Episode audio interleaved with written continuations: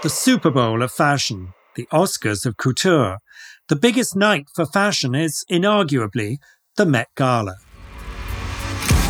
It's a social situation where it's very rare in contemporary life. Fashion designers next to people who are their muses, who are next to someone who has a British title. It's a great celebration of, of our uh, industry. And, and it's also a moment when you can say, yes, there is a very strong and beautiful camaraderie in the fashion world. Cross pollination of stardom, power, and showmanship makes the Met Gala the standout fashion event that it is. Whereas the Oscars celebrate the best in film, the Olympics showcase the best in athletics, and presidential inaugurations gather the top authorities in the political sphere, the Met Gala's guest list spans all these domains and more. The red carpet coverage of the 2007 Met Gala, for example, gives us a taste of stars who make appearances every year. Putting on a show for the cameras were Kate Bosworth looking retro in a champagne colored Prada dress, Renee Zellweger, who gave us her best fashion pose, Scarlett Johansson in Stella McCartney, and check out Eva Mendes in Michael Kors. The influence of the Met Gala as an international media and fashion phenomenon was as carefully constructed as the garments that grace the carpet. Behind the glitz are stories that account for the Met Gala's gaining in prominence to draw the world's attention to its hallowed steps. Welcome to In Vogue, the 2000s, a podcast about the decade that ushered in a new millennium and redefined boundaries in fashion and society. Alongside fashion leaders, cultural icons, and Vogue's editorial team, we'll dissect the decade's most impactful style moments and how they've shaped our culture today. I'm Anna Wintour. And I'm your host, Hamish Bowles. By definition, the Met Gala is a fundraiser that provides the operating budget for the Costume Institute at the Metropolitan Museum of Art, so there's a philanthropic spirit to the evening. Here's Vogue's archive editor, Laird Borrelli-Perrson. It's a fundraiser. It raises the operating budget for the Costume Institute.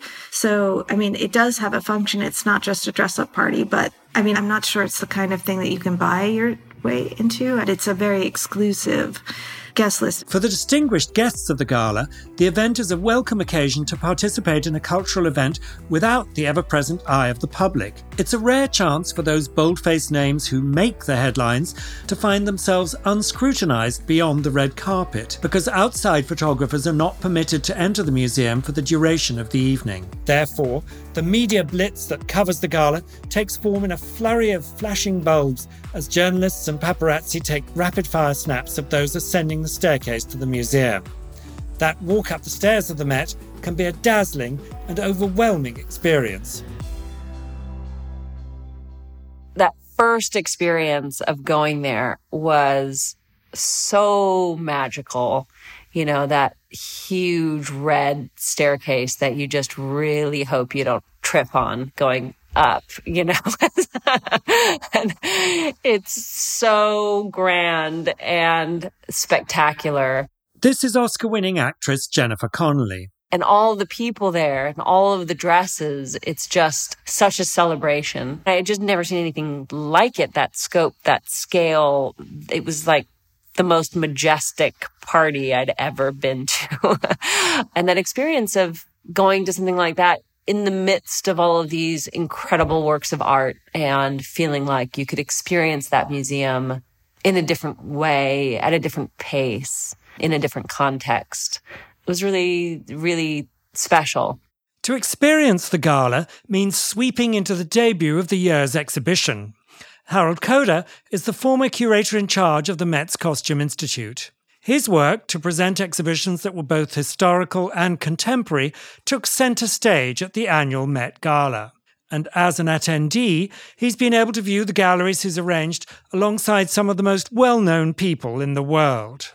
The cocktail portion was so much fun because you're rubbing shoulders with the most unattainable social catches. I mean, you're never going to be in a room with some of these people.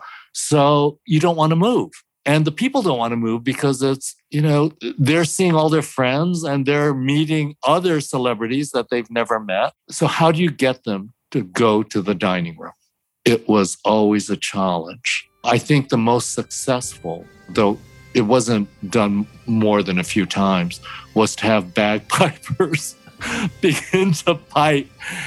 And that got them to move. Amongst the crowd of influential personalities are those who've been invited back to the Met Gala year after year, and those who are taking it all in for the first time. Andrew Bolton, the Met's Costume Institute curator, remembers being awestruck his first time. My first Met Gala, which was so, so extraordinary, which is when Diana Ross performed. It was absolutely amazing. The Met Gala is, of course, more than just a who's who of the moment. Just as dazzling as the evening's guests are the works of art that they wear. It's still about using fashion as an expression of identity and self representation. So for me, it's very much about the, the, power of fashion to galvanize those ideas and the power of fashion to express those very complex concepts of identity. It really is the interest in fashion on a, on a global level and uh, the possibilities of fashion. I love seeing how that gets interpret the theme of the uh, of the exhibition. Sarah Jessica Parker is always game. You know, she always responds so sort of specifically to the theme. I still take it dead serious.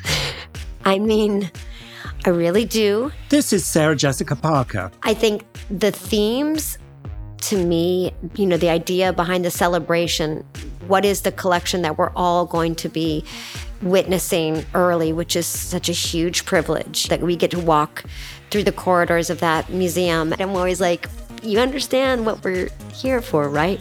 I sometimes I think the outside world forgets that we're there in celebration of this extraordinary exhibit, and therefore that's why we have a mohawk on. This is Laird Borrelli-Perrson. If the Oscars is for people that love film and celebrity, the Met Gala is for people who love fashion and celebrity. For the fashion world's top stylists, such as Law Roach, the gala is an opportunity to collaborate with dream clients and brands. I've been very blessed to have relationships with the people that I dress that they have really kind of left it up to me to figure it out. And so that's what makes it fun for me, the collaboration and me being like the liaison between my client and the brand. You know, because you're playing matchmaker, basically. Like you want to see the people you set up live happily ever after. You know, in, in this terms, that that's really kind of like the look because those looks will definitely live forever and be part of fashion history, which is which is a big thing. The raison d'etre for the gala itself is the showcasing of and fundraising for the Costume Institute. Andrew Bolton and Harold Koda have both helmed the curation of the Institute's costume collections in different eras. Here's Harold.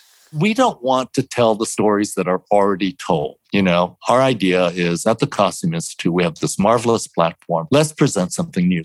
This is Andrew Bolton. I think, speaking very broadly, I think our role is to record the evolution of fashion through artistic and cultural trends and developments. But it, part of it, particularly f- for the Met, is to promote the artistry of fashion and to promote the idea that clothing is, as an aesthetic medium, is on a par with painting and sculpture to elevate the, the status of fashion. And I think what we try to do is offer new ways of looking at clothes. So interpreting clothes through through different lenses, uh, whether that lens is history or aesthetics or sociology or my particular interest, um, psychology. And I suppose what we try to do in all of our shows is, is to try and recontextualize fashion. So I think in terms of our exhibitions, what, what, we try to do is have a menu of shows that it, that's dynamic and that sort of go back and forth between subjects between the past and the present, and also to come up with a, a sort of strategy or, or, or, a program that's both thematic exhibitions but also monographic exhibitions of a, a, of one designer. And again what we always try to do whether whether successfully or not is try to think of a topic that seems timely. So in a way to try and define a cultural trend or or cultural shift at, at, at, the point that it's happening or, or, or, is is about to happen. The research process for putting together such an exhibition is extensive and intensive. For Andrew, the key is finding a narrative. I always feel as a the part of the role as a curator is to tease out those stories. I think every every object, every every item of fashion has a story to tell, and it's our job to sort of tease out those stories. Like any good storyteller, the first step a curator takes when imagining an exhibition is to envision the possibilities within your given constraints. Here's Harold. The beginning is wonderful because when you have the idea, you're imagining all the different great objects which would support that idea. And then you find over the course of the next three months, as you solicit them from designers or other collections, that many pieces aren't available to you, whether they're being conserved or in the case of fashion designers, they're appearing in Shanghai in the show that it's committed to. And suddenly you're left with Swiss cheese. The cheese is there, but some of the best bits are missing. That's the first part of it is securing the pieces. You've already pretty much laid out the broader concepts of the exhibition. And then the part that is fun is to think about how can you present this material The work of the curators is an integral part of the storied history of the museum's collections. When the Museum of Costume Art merged with the Metropolitan Museum of Art in 1946, it became the Costume Institute. Originally, two years after its founding at the at the museum, it had merged with the museum as a collection that was required to raise its own operating expenses. In 1948, the doyen of fashion publicists in America, Eleanor Lambert, came up with this idea that they would give a late dinner dance and fundraise that way. So the first party of the year was actually chaired by Dorothy Shaver in 1948. Andrew is speaking of Dorothy Shaver, then president of Lord and Taylor. Here's Andrew Bolton again. And it was interestingly, it was actually held outside the museum, and it was held at either the Rainbow Room or the uh, Waldorf uh, Astoria. Not only was the venue different from today's Met Gala, but the guest list was as well. Laird Borrelli-Perrson again. It was the usual suspects. I mean, it was mostly designers, industry. People looked glamorous, but not different than if they went to like a big charity dinner. It was a big event. I think it was an insider's event. One notable insider in regular attendance to these subdued Met fundraising galas, Anna Wintour. As Vogue's editor in chief, she is, of course, the chairwoman of the gala today. For Anna, attending as a guest gave her a helpful perspective for the future when she would be running the event. I went a couple of times as a guest, and it was very fashion focused and quite small. There was also a large group of New York society ladies. It had attention, but it didn't have the megawatt attention that it receives today. And there were wonderful exhibitions that were created by Mrs. Vreeland, but it was very much within a New York City sphere.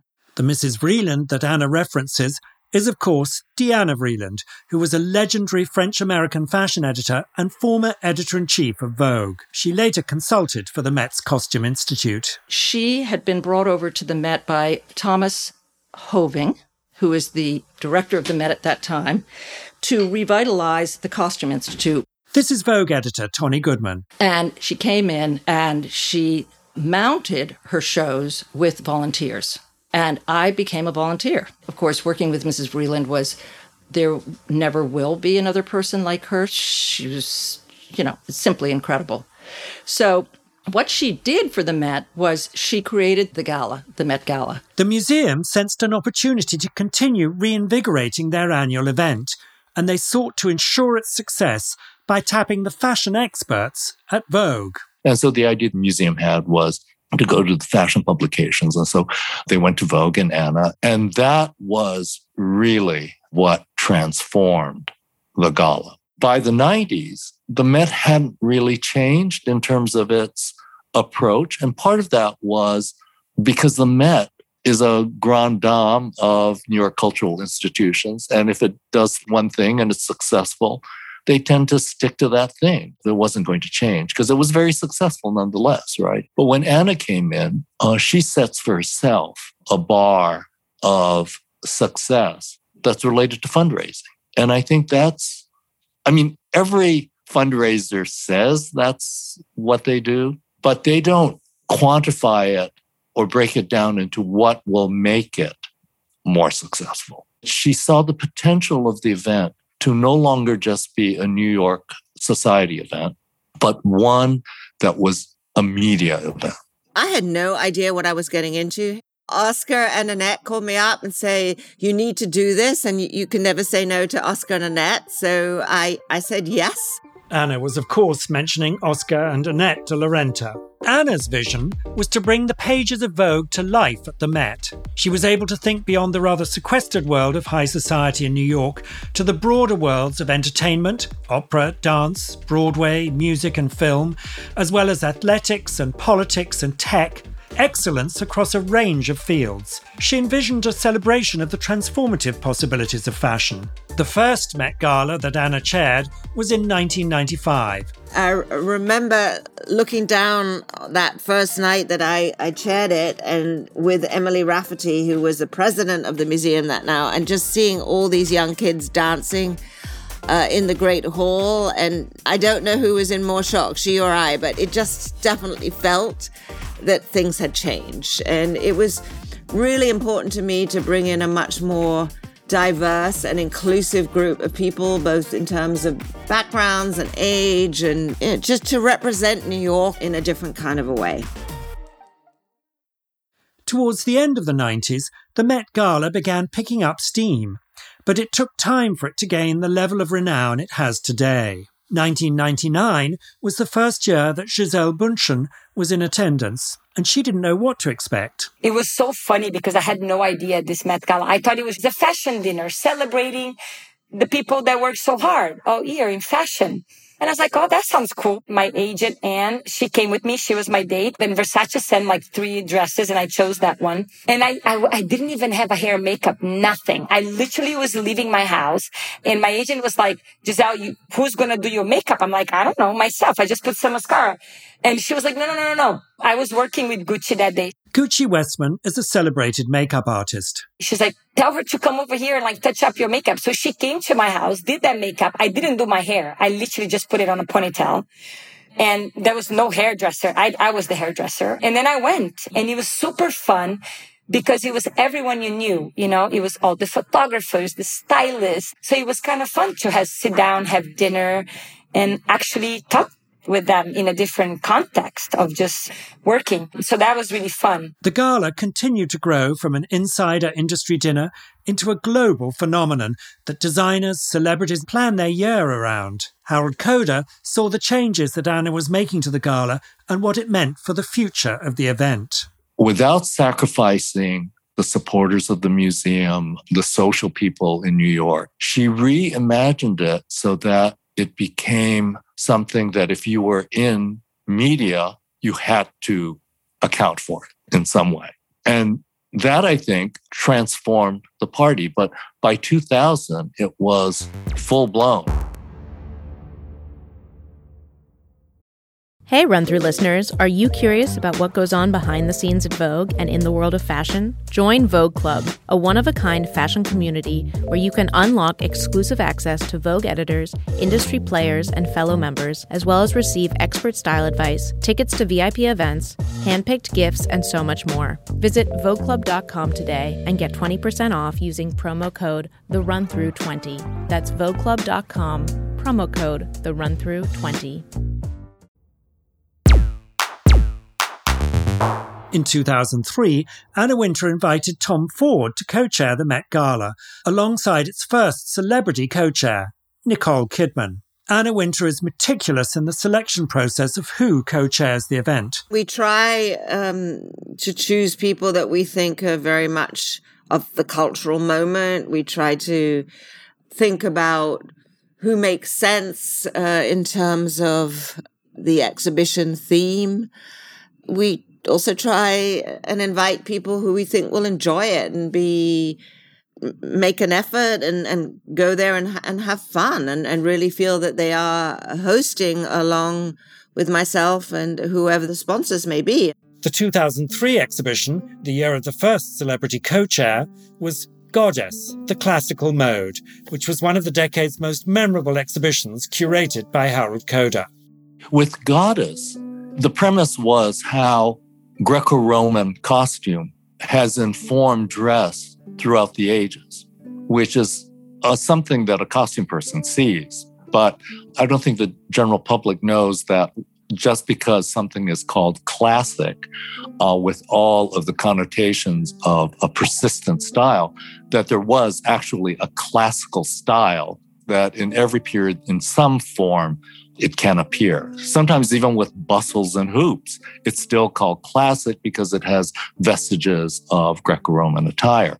Andrew Bolton witnessed the Goddess exhibition as a guest. I remember it was such an extraordinary experience for me because Nicole Kidman was all, was one of the co-chairs with Tom, and you know she was meant to arrive with Tom Ford on the on the red carpet, and she arrived with Adrien Brody, and they just won an Oscar. I think Nicole for The Hours, and Adrien Brody for The Pianist. This extraordinary moment of uh, fashion and celebrity sort of coming together. And, and I think that is what's been e- extraordinary about the Met Gala and what Anna's genius has been. I think she's she's capitalized on the public's fascination with celebrity, but also what Anna's done is also merge that fascination with the fascination of fashion. Well, Harold would curate the exhibitions and I would help with the opening night. You know, obviously mutual admiration and respect, but quite separate in what we did. And it wasn't really until Andrew Bolton took over as curator in charge at the museum in that we started to work so much more closely together, both in terms of shaping what the exhibitions could be and shaping what the night could be and and understanding that, you know, everything sort of had to weave in together and make sense together to to create the best possible experience for the guests that night. Andrew and Anna have become a power team, working together to finesse every detail of the event year round, so that the night of experience is seamless and unforgettable.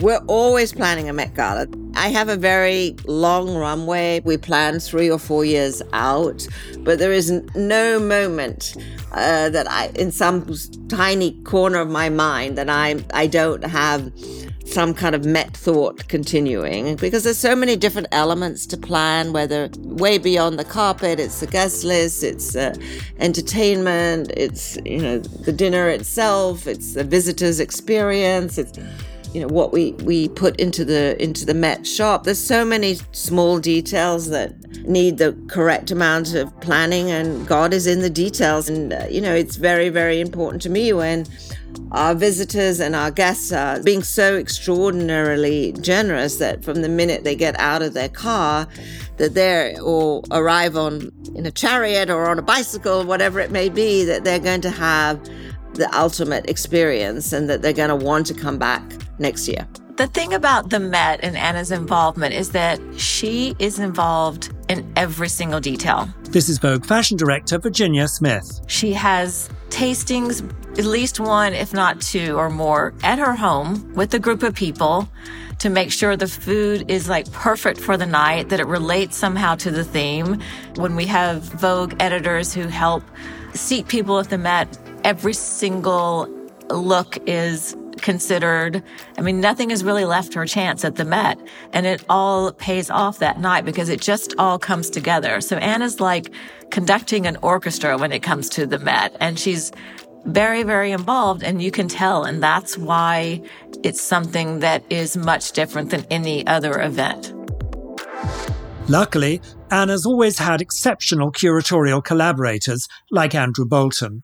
Andrew's curations are deeply thoughtful. He has wide ranging ambitions for what he puts on display. I always like it when they go beyond the four walls of the museum.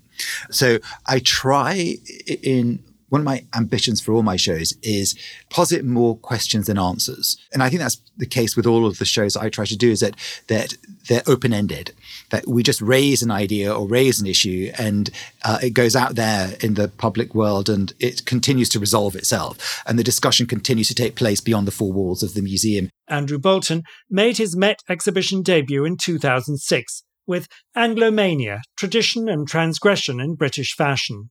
The Anglomania Met Gala was co chaired by Christopher Bailey, then the creative director of Burberry, and British American actress Sienna Miller.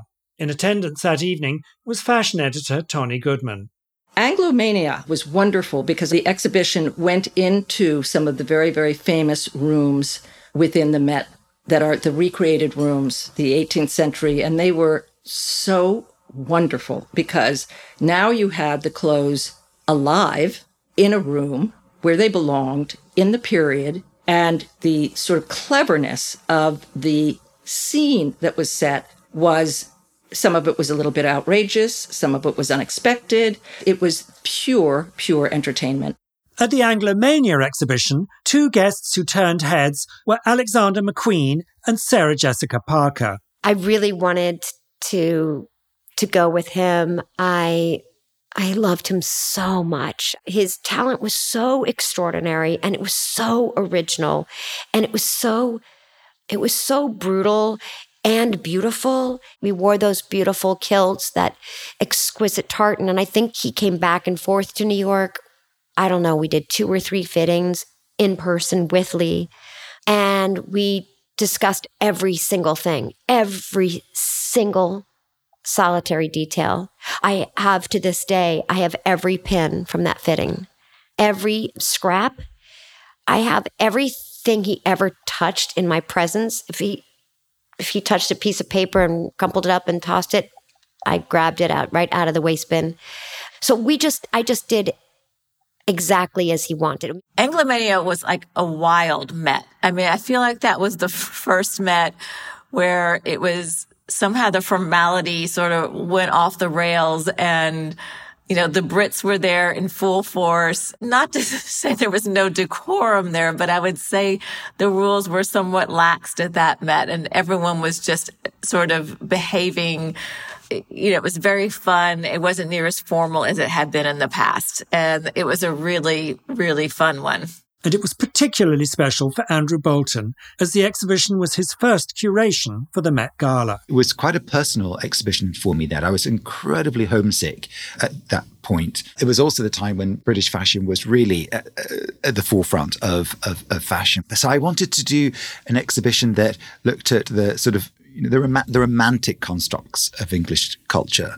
You know, Anglomania is always seen as something that was is foreigners' uh, pr- approach to England, but it's also something that we promote ourselves as as English um, men and women and English designers. So they actively promote and perpetuate the idea of England rather than the, the reality of England. So concepts around the garden, class, monarchy, pomp and circumstance, the English gentleman I wanted to make a distinction between Englishness as a romantic construct formed by feelings and attitudes, and Britishness as a political construct based on shared practices and, and institutions. So in one of the rooms in, in which was looking at the English country garden, we mixed on one mannequin a Spitalfields 18th century silk with a with a Philip Treacy orchid hat. And the hat itself was almost like a three dimensional representation of one of the flowers in the dress. So that was quite a radical sort of uh, approach of, of mixing historical and contemporary pieces within on one mannequin. And it had very mixed reviews. I remember walking through the main entrance of the Met, and a fellow curator uh, was screaming, saying, "You've." prostituted the museum so it it it it, it, it caused very very severe reactions. The other one that I think was a little controversial was superheroes. Superheroes, Fashion and Fantasy was Andrew's 2008 exhibition showcased at the Met Gala, co chaired by George Clooney and Julia Roberts it was a moment when superheroes was was really uh, sort of in everyone's imagination. And, and what I felt was so interesting about, uh, I always felt that fashion in a way mirrored the superhero's preoccupation with the ideal body. But again, I remember Philippe, who was the director at the time, it was the night before the uh, opening, so the Sunday evening, and I think I was I was working on the Spider-Man co- Spider-Man costume, and I heard from behind me in, in Philippe's distinctive voice, what have you done to my museum? He was just horrified that, you know, we had popular culture at the Met.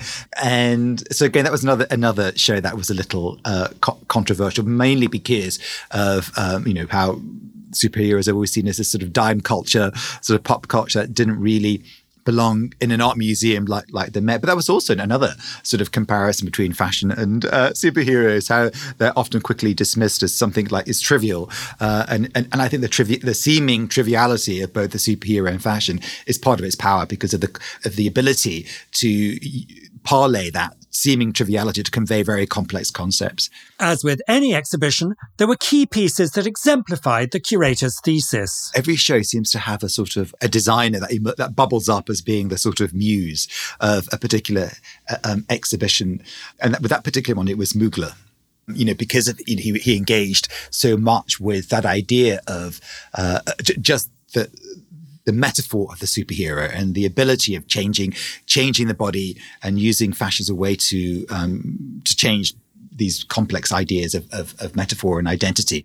The Anglomania and Superheroes Met Galas brought refreshing energy to the Metropolitan Museum of Art by incorporating elements that diverged from traditional exhibition formats. The Superheroes Evening built on the Met Gala's momentum as it became fashion's biggest night. Everyone from Scarlett Johansson and Dolce & Gabbana to Beyoncé and Armani Privé shone on the red carpet that evening. Julia Roberts was accompanied by Giorgio Armani, and when speaking to a reporter on the red carpet, she applauded his personification of the theme. Who's your hero? Because tonight it's about superheroes inside. Who's your personal? I think that Giorgio in fashion is a superhero. He has stood the test of time. He has maintained his integrity and I think that is to be applauded and heralded in today's fashion world. It's amazing.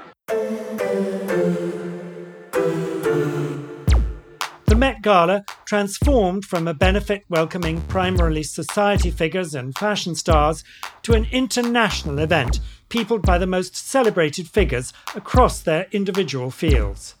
Here's Andrew Bolton. It's extraordinary, the guest list, that, you know, it's you know, people from politics, from sport, from film, from fashion, from art. And I think that mix of guests is also part of the the fascination and the the brilliance of of Anna and the and the Met Gala and and is what creates so much interest in it because it, so many people who are interested in those areas come together in this one night of uh, of the celebration of fashion and and and personality in a way. No longer was fashion solely the preserve of designers, editors, socialites, and supermodels, but instead it was a reflection of all of the different worlds celebrated in Vogue. And I think the change in the Met Gala reflects the change in the magazine. This is Vogue's archive editor, Laird Borrelli-Perrson. It became less local, more global, less inside, more open to other creative industries and other kinds of fame. And the industry was doing this at the same time, whereas a model would be maybe a designer's first choice, you know, to go to Halston would bring the Halstonettes, you know, suddenly a designer wanted to come with an actress or a painter or a singer. And then at some point it just sort of went into overdrive. And while the guest list is small, the coverage of the red carpet is ginormous. Today, every detail of the Met Gala has become part of its storied mythology, even the day upon which it falls, the first Monday in May. Why was this date selected? Well, that was made by circumstance in that uh, an exhibition was cancelled very much last minute and we therefore had to move it. It was in December, and therefore we had to move it to May.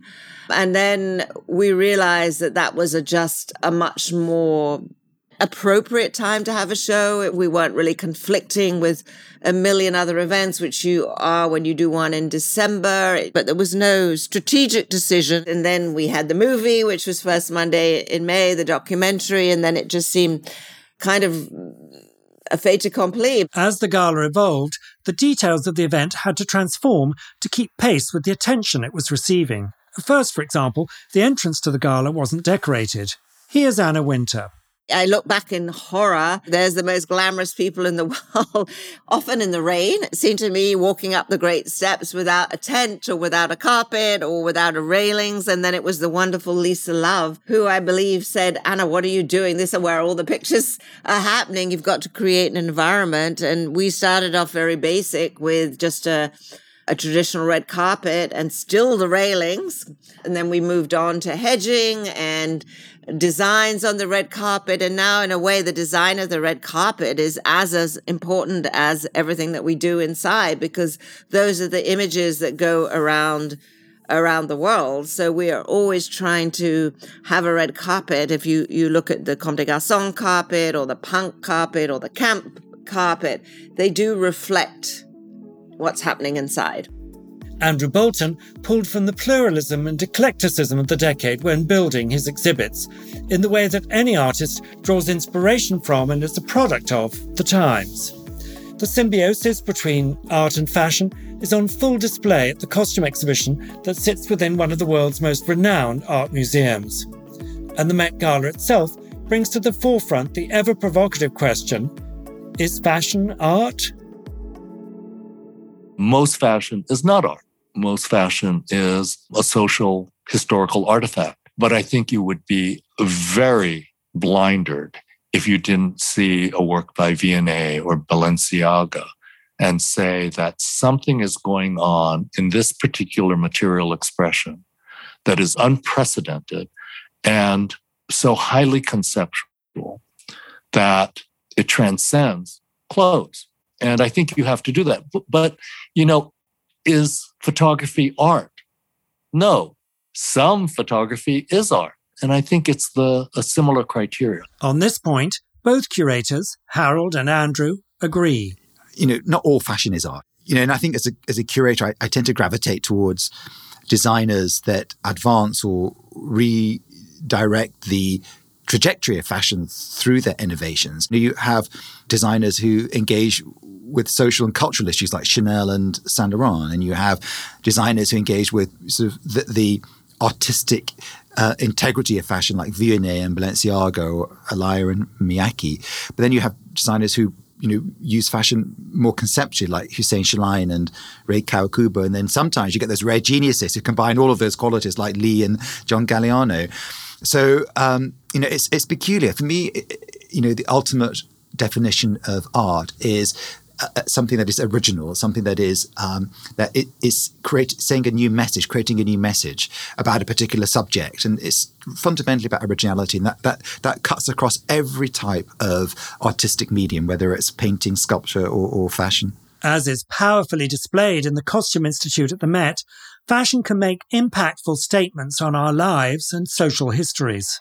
Yeah, I think because fashion's so connected to the body, you know, it does respond so directly and so quickly to culture, politics, economics, more than any other art form. So, and I think because it's so immediate and uh, so accessible in a way, and in a way quite democratic, that it has this ability to speak to a much broader audience than, say, painting or, or sculpture or, or, or, another form of artistic expression because we all wear it.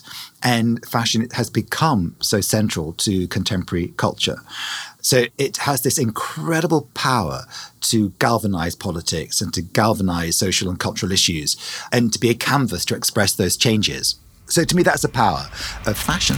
The power of fashion, when combined with the power of celebrity, has proven to be an intoxicating combination when it comes to raising funds to benefit the Costume Institute. The 1995 Met Gala raised $1.3 million, and under Anna's leadership, that funding has continued to grow.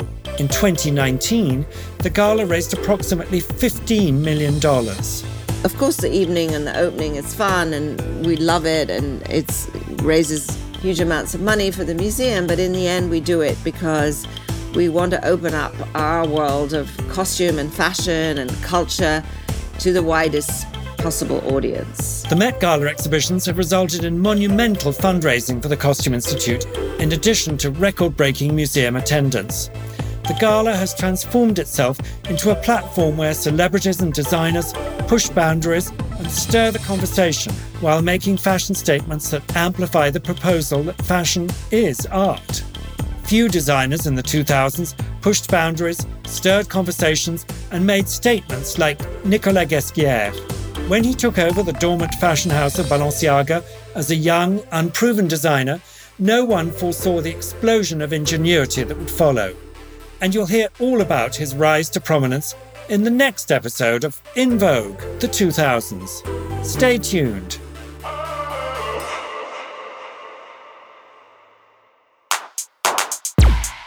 In Vogue, the 2000s is presented by Anna Wintour, produced by Vogue in partnership with Pod People. Production support by Jacqueline Jamjoom, Tony Mantia, Rachel King, Matt Sav, Amy Machado, Madison Lusby, Frida Lucas, Marie McCoy Thompson, Morgan Foos, Mariah Dennis, Daniel Brunel, Gordon Bramley, Nikki Stein, Persia Verlin, Stephanie Bichara.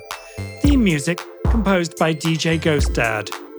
Vogue's editorial team is Laird Borrelli-Perrson, Mark Holgate, Nicole Phelps, and myself, Hamish Bowles.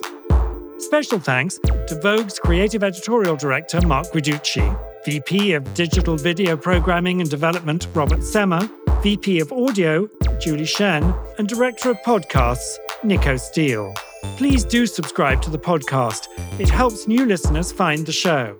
You can find additional information, incredible imagery, and episode references in the show notes or at vogue.com slash podcast. I'm your host, Hamish Bowles. Until next week, in Vogue.